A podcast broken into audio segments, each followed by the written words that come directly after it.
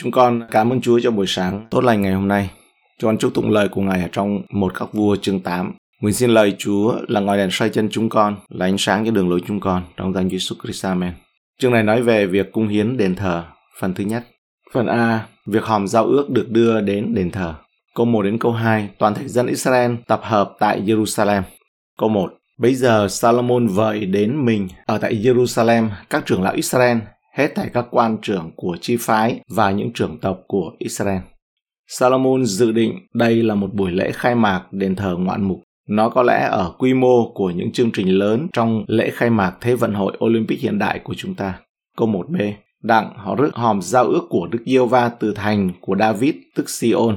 Đền thờ chưa sẵn sàng hoạt động cho đến khi hòm giao ước được đặt ở nơi chí thánh. Chiếc hòm là vật dụng quan trọng nhất trong đền thờ. Câu hai, trong lúc lễ nhằm tháng Ê-tanin là tháng bảy, hết thảy người nam của Israel đều nhóm lại cùng vua Sa-lô-môn.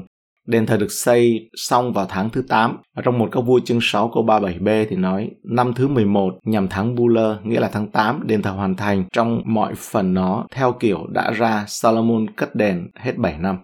Nhưng Sa-lô-môn đã chọn tháng thứ bảy để dâng tế lễ, tức mười một tháng sau. Với sự tôn trọng thông thường, ông chọn thời điểm nào để thuận tiện cho dân sự ông. Vì bây giờ họ đã hái đủ hoa trái của mình và họ đang lên thành Jerusalem để cử hành lễ lều tạm. Cũng có thể có một lý do khác, người ta đã quan sát thấy rằng Sa-lô-môn đã trì hoãn việc cung hiến ngôi đền sang năm sau, sau khi nó được hoàn thành, bởi vì năm đó là một năm hân hỷ. Câu ba đến câu chín, hòm giao ước được đặt ở nơi chí thánh. Câu ba, khi các trưởng lão Israel đã đến thì những thầy tế lễ lấy hòm của Đức Giê-hô-va. Sa-lô-môn cẩn thận vâng theo lời Đức Chúa Trời truyền về việc vận chuyển hòm giao ước, rằng chỉ các thầy tế lễ mới được khiêng. Ông sẽ không lặp lại lỗi của cha mình là David trong hai Sa-mu-ên chương sáu câu một đến câu tám. Câu bốn, rời đi luôn với đền tạm và các khí dụng thánh ở trong đền tạm. Những thầy tế lễ và người Lê Vi khiêng các đồ đó lên. Hòm giao ước là đồ quan trọng nhất trong đền thờ, nhưng không phải là đồ duy nhất. Họ cũng mang chân đèn, bàn bánh trần thiết và bàn thờ sông hương từ đền tạm vào trong đền. Người ta thường đồng ý rằng hiện nay có hai đền tạm, một ở Gabaon và một ở thành David, nơi mà David đã xây dựng làm nơi ở tạm thời cho chiếc hòm. Câu năm, vua Sa-lô-môn và cả hội chúng Israel đã hiệp với người và đứng trước hòm, giết bò và chiên làm của lễ rất nhiều, không thể đếm được. Sa-lô-môn đã vượt xa mọi sự mong đợi trong nỗ lực tôn vinh và ngợi khen Đức Chúa Trời trong ngày trọng đại này. Câu sáu đến câu chín, những thầy tế lễ đem hòm giao ước của Đức Giê-hô-va đến nơi nó trong nơi chí thánh dưới cánh Cherubim, vì các Cherubim giương cánh ra trên nơi để hòm, che thân trên hòm và các đòn khiêng. Các đòn khiêng dài đến đỗi người ta từ nơi thánh ở trước nơi chí thánh có thể thấy được, nhưng ở ngoài thì chẳng thấy. Các đòn ấy ở đó cho đến ngày nay. Trong hòm chỉ có hai bảng đá mà Môi-se đã để tại núi Horeb. Vào thời điểm trước đó trong lịch sử của Israel, có ba khí dụng trong hòm giao ước. Trước đó, bên trong hòm là chiếc bình vàng có mana, Xuất Ê-díp-tô Ký chương mười sáu câu ba mươi ba, cây gậy trổ hoa của Aaron, Dân số ký chương mười bảy câu sáu đến mười một, và các bảng đá của giao ước, Xuất Ê-díp-tô Ký chương hai mươi lăm câu mười sáu. Chúng ta không biết chuyện gì đã xảy ra với bình mana và cây gậy của Aaron, nhưng chúng không có trong hòm khi Sa-lô-môn đặt nó ở nơi chí thánh. Câu chín b. Khi Đức Giê-hô-va lập giao ước với dân Israel lúc họ ra khỏi xứ Ai-cập, lời nhắc nhở về sự giải cứu khỏi Ai Cập rất có ý nghĩa, bởi vì điều này khoảng năm trăm năm sau cuộc xuất hành có ý nghĩa đỉnh cao của cuộc giải cứu khỏi Ai Cập. Ra khỏi Ai Cập và vào đồng vắng, Israel sống trong lều là điều cần thiết. Và nơi ở của Đức Chúa Trời là một cái lều. Giờ đây, kể từ khi Sa-lô-môn xây dựng đền thờ, cấu trúc tượng trưng cho nơi ở của Đức Chúa Trời giữa dân Israel là một tòa nhà, một nơi ở vĩnh cửu và an ninh. Câu mười đến mười ba, sự vinh hiển của Đức Chúa Trời tràn ngập đền thờ. Câu mười, xảy khi những thầy tế lễ đã ra khỏi nơi thánh, bèn có mây đầy dãy nhà của Đức Giê-hô-va. Đây là đám mây vinh quang thường thấy ở trong Cựu Ước và Tân Ước, đôi khi được gọi là đám mây vinh hiển Shekinah. Thật khó để định nghĩa sự vinh hiển của Đức Chúa Trời. Chúng ta có thể gọi đó là sự nổi bật rạng rỡ về tính cách và sự hiện diện của Ngài. Ở đây nó đã được hiển thị trong một đám mây. Đây là đám mây đã đứng bên Israel trong đồng vắng, ở trong Xuất Ê-díp-tô Ký chương mười ba câu hai mươi mốt đến hai mươi hai. Đức Giê-hô-va đi trước dân sự ban ngày ở trong một trụ mây để dẫn đường đi, ban đêm ở trong một trụ lửa để soi sáng cho chúng, hầu cho được đi luôn ngày và đêm. Ban ngày trụ mây chẳng bao giờ cách xa dân sự, trụ lửa ban đêm cũng vậy. Đây là đám mây vinh quang mà Đức Chúa Trời đã phán với dân Israel. Xuất Ê-díp-tô Ký chương mười sáu câu mười. Và khi Aaron nói cùng cả hội chúng Israel khi họ xây mặt về phía đồng vắng, thấy sự vinh quang của Ngài hiện ra trong đám mây. Đây là đám mây mà từ đó Đức Chúa Trời gặp Môi-se và những người khác. Xuất Ê-díp-tô Ký chương mười chín câu mười chín. Ngài phán rằng: "Này, ta sẽ ở trong đám mây, mịt mịt đi đến ngươi. Đặng khi nào ta phán cùng ngươi thì dân sự nghe và tin cậy ngươi luôn luôn." Đoạn Môi-se đem lời của dân sự thưa lại cho Đức Giê-hô-va. Và chương hai mươi bốn câu mười lăm đến mười tám, Dân số ký chương mười một câu hai mươi lăm. Đức Giê-hô-va bèn ngự xuống trong đám mây, phán cùng Môi-se, Ngài lấy thần cảm người và phán cho bảy mươi người trưởng lão. Vừa khi thần ở trên bảy mươi người trưởng lão, bèn được cảm động nói tiên tri, nhưng không cứ nói mãi. Chương mười hai câu năm, Đức Giê-hô-va ngự xuống trong trụ mây đứng tại cửa hội mạc, rồi gọi Aaron và Mi-ram, hai người đều đến. Chương mười sáu câu bốn mươi hai. Khi hội chúng đương hiệp nhau nghịch cùng Môi-se và Aaron thì ngó về hướng hội mạc, xảy thấy trụ mây bao phủ hội mạc và sự vinh quang của Đức Giê-hô-va hiện ra. Đây là đám mây đứng bên cửa đền tạm. Xuất Ê-díp-tô Ký chương ba mươi ba câu chín đến câu mười. Vừa khi người vào đó thì trụ mây giáng xuống dừng tại cửa trại và Đức Giê-hô-va phán cùng Môi-se. Cả dân sự thấy trụ mây dừng tại cửa trại, bèn đứng dậy, rồi mỗi người đều sấp mình xuống nơi cửa trại mình. Đây là đám mây mà từ đó Đức Chúa Trời hiện ra với thầy tế lễ cả ở nơi thánh bên trong tấm màn. Lê Vi Ký chương mười sáu câu hai. Hãy nói cùng Aaron, anh ngươi chớ vào luôn luôn trong nơi chí thánh, ở phía trong bức màn, trước nắp thi ân, trên hòm bằng chứng, e ngươi phải chết chăng, vì ta ở trong mây hiện ra trên nắp thi ân. Đây là đám mây trong khải tượng của Ê-xê-chi-ên lấp đầy đền thờ của Đức Chúa Trời với sự sáng chói của sự vinh hiển Ngài. Ê-xê-chi-ên mười câu bốn.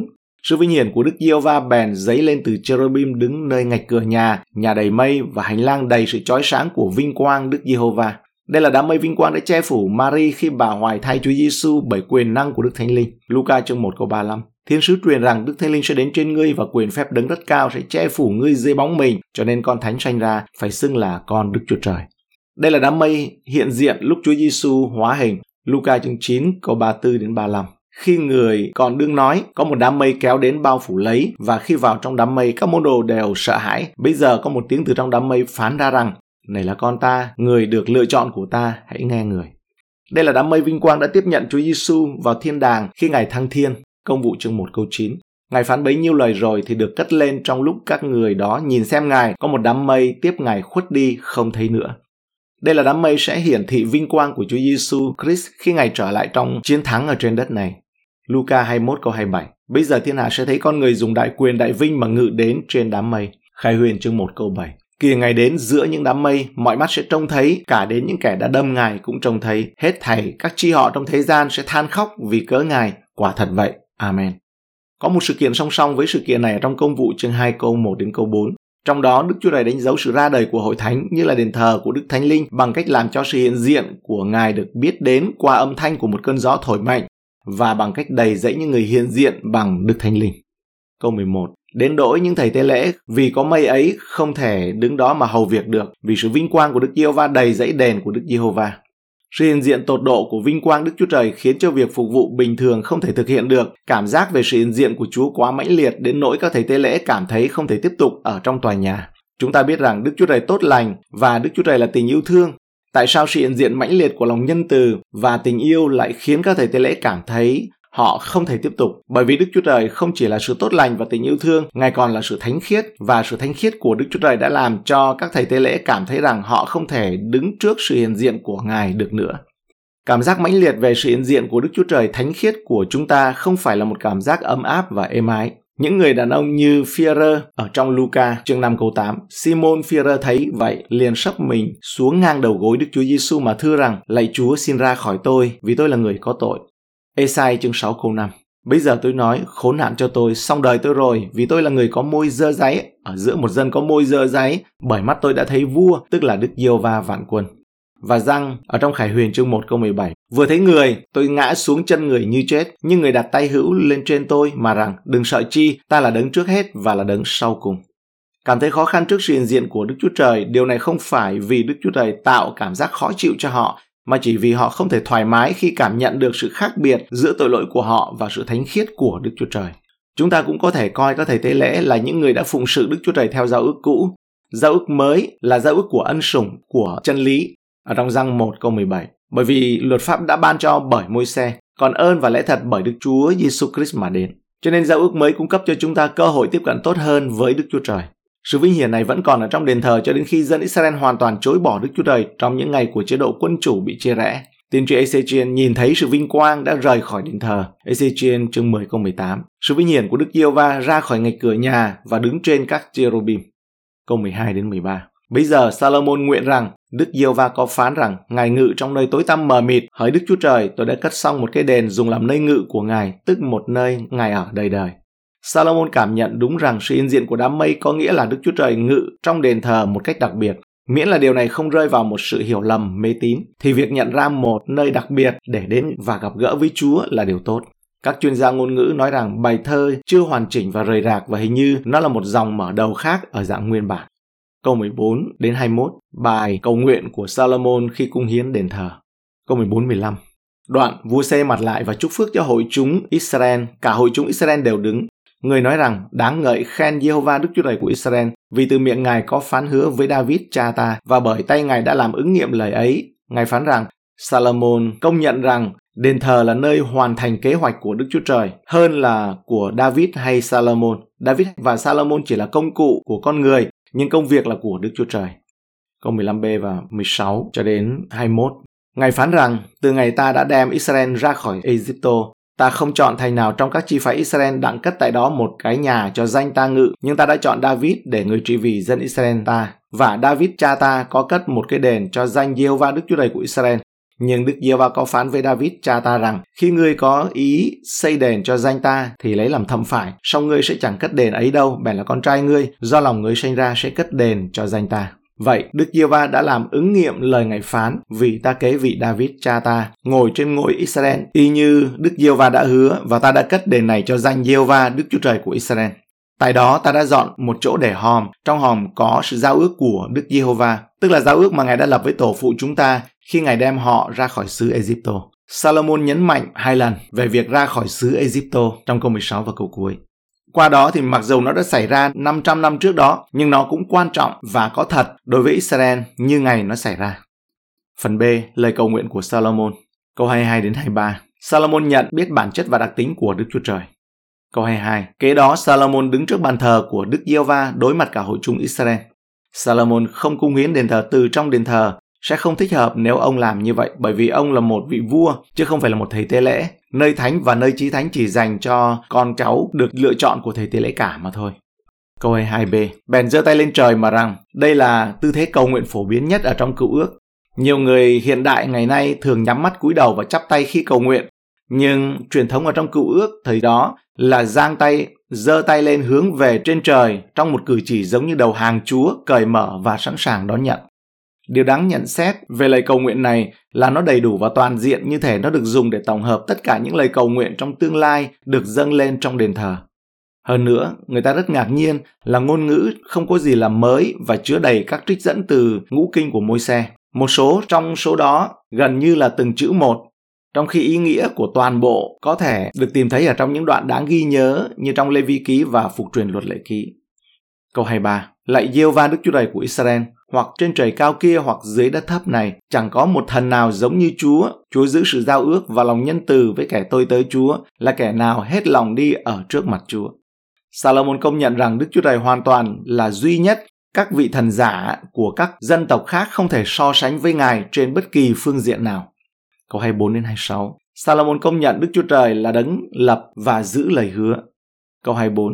Đối cùng tôi tới Chúa là David cha tôi. Chúa có giữ lời Ngài đã hứa với người. Thật, hễ điều chi miệng Chúa phán thì tay Chúa đã làm hoàn thành, y như chúng tôi thấy ngày nay. Trước tiên, Sa-lô-môn cảm ơn và ngợi khen Đức Chúa Trời vì sự thực hiện lời hứa ở trong quá khứ của Ngài.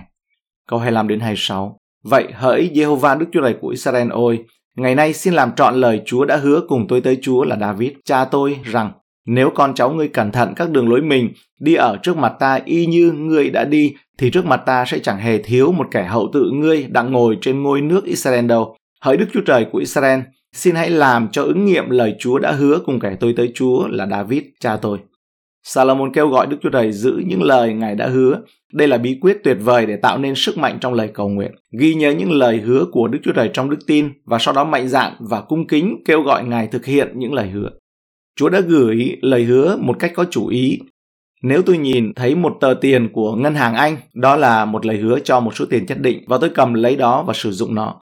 Nhưng ôi, bạn của tôi, hãy sử dụng và sử dụng những lời hứa của Đức Chúa Trời. Không có gì đẹp lòng Đức Chúa Trời hơn khi Ngài nhìn thấy những lời hứa của Ngài được lưu hành.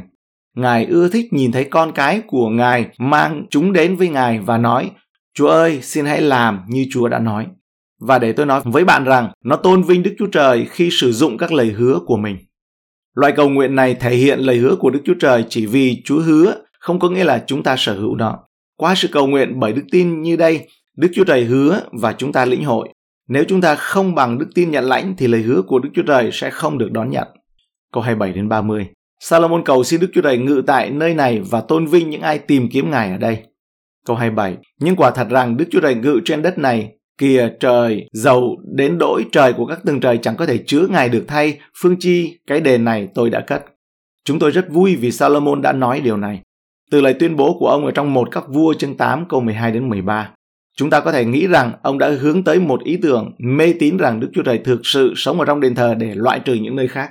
Điều quan trọng là phải nhận ra rằng mặc dầu Đức Chúa Trời có sự hiện diện đặc biệt ở trong đền thờ, nhưng Ngài quá vĩ đại để bị giới hạn ở trong đền thờ.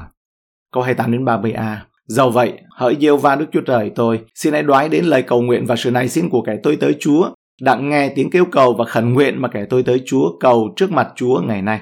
Nguyện mắt của Chúa ngày và đêm đoái xem nhà này là chỗ mà Chúa đã phán rằng danh ta sẽ ngự tại đó. Đã nghe lời cầu nguyện của tôi tới Chúa hướng về nơi này mà cầu. Phàm điều gì tôi tới Chúa và dân Israel của Chúa sẽ hướng về nơi này mà khẩn cầu, xin Chúa hãy rủ nghe. Sa-lô-môn cầu xin Đức Chúa Trời nghiêng tai Ngài về phía vua và dân sự khi họ cầu nguyện về phía đền thờ. Vì lý do này, nhiều người Do Thái ý tứ vẫn cầu nguyện quay mặt về hướng địa điểm của ngôi đền ở Jerusalem. Câu ba mươi b. Phải, ở nơi ngự của Chúa tại trên các tầng trời, xin Chúa rủ nghe, nhậm lời và tha thứ cho. Sa-lô-môn biết rằng điều quan trọng nhất mà Israel cần là sự tha thứ. Đây là câu trả lời lớn nhất cho lời cầu nguyện mà Israel có thể mong đợi từ Đức Chúa Trời. Câu ba mươi mốt đến ba mươi hai. Khi ngày dân Israel thề nguyện tại đền thờ. Câu ba mươi mốt. Khi ai phạm tội cùng kẻ lân cận mình và người ta bắt ai đó phải thề, nếu người đến thề trước bàn thờ của Chúa tại trong đền này. Khuôn viên đền thờ được sử dụng làm nơi để xác minh và cho phép các lời thề. Khi tranh chấp xảy ra từ lời này chống lại lời khác, Sa-lô-môn yêu cầu rằng đền thờ sẽ là nơi để thề nguyện chính đáng. Câu ba mươi hai. Thì xin Chúa ở trên trời hãy nghe, đối đãi và xét đoán tôi tới Chúa, mà lên án cho kẻ dữ, khiến đường lối nó đổ lại trên đầu nó, và xưng công bình cho người công bình và thưởng người tùy theo sự công bình của người. Sa-lô-môn đã cầu xin Đức Chúa Trời, đấng có thể nhìn thấy những gì con người không thể, đấng biết được trái tim ẩn giấu của con người, để thực thi từ trời những lời thề nguyện đã lập tại đền thờ. Nhà bình luận Thánh Giá là John Trapp đã cao tuổi, không thể cưỡng lại việc đề cập đến việc thực hiện nguyên tắc này vào thời của chính ông. Ông nói rằng, vào năm một nghìn năm trăm bảy mươi lăm, Anne Averis ngày mười một tháng hai sau công nguyên đã thề đọc tại một cửa hàng tại trên phố Wood ở London. Cầu Chúa rằng cô ta có thể bị lún tại chỗ nếu như cô chưa trả tiền cho những món đồ mà cô đã lấy. Thì ngay lúc đó cô đã ngã xuống và không nói được nên lời và chết bởi vì mùi hôi thối khủng khiếp. Câu ba mươi ba đến ba mươi tư, khi nghe lời của người bị thất bại, cầu nguyện. Câu ba mươi ba a, khi dân Israel của Chúa vì cớ phạm tội với Chúa bị kẻ thù nghịch đánh được. Nhiều lần trong lịch sử, dân Israel phải chịu thất bại và chỉ có thể kêu lên cùng Đức Chúa Trời. Còn tệ hơn khi thất bại là khi họ đã phạm tội với chính Chúa. Câu ba mươi ba b đến ba mươi tư, nếu chúng nó trở lại với Chúa, nhận biết danh Ngài và cầu nguyện này xin với Chúa trong đền này, thì xin Chúa ở trên trời hãy rủ nghe, tha tội cho dân Israel của Chúa và khiến họ trở về đất mà Chúa đã ban cho tổ phụ họ. Sa-lô-môn cầu xin Đức Chúa Trời nghe lời cầu nguyện của một dân Israel bại trận nhưng khiêm nhường và ăn năn. Đức Chúa Trời đã nhậm lời cầu nguyện này của Sa-lô-môn và Ngài tha thứ và phục hồi những người bị đánh bại của Ngài khi họ khiêm nhường, hạ mình và ăn năn. Câu ba mươi lăm đến bốn mươi, khi ngay trong thời kỳ bệnh dịch và đói kém. Câu ba mươi lăm, nếu các tầng trời bị đóng chặt không có mưa, hạn hán là mối đe dọa thường xuyên đối với nền kinh tế dựa vào nông nghiệp của Israel. Nếu không có mưa là không có đồ ăn. Câu ba mươi lăm b đến ba mươi bảy, bởi vì chúng nó đã phạm tội với Chúa, nếu chúng nó hướng về nơi này mà cầu nguyện, nhận biết danh Chúa, xây bỏ tội lỗi mình sau khi Chúa đã đoán phạt họ, thì xin Chúa ở trên trời hãy rủ nghe, tha tội cho các tôi tới Chúa và cho dân Israel của Ngài. Xin hãy chỉ cho họ con đường thiện mà họ phải đi và giáng mưa trên đất của Chúa đã ban cho dân Ngài làm sản nghiệp.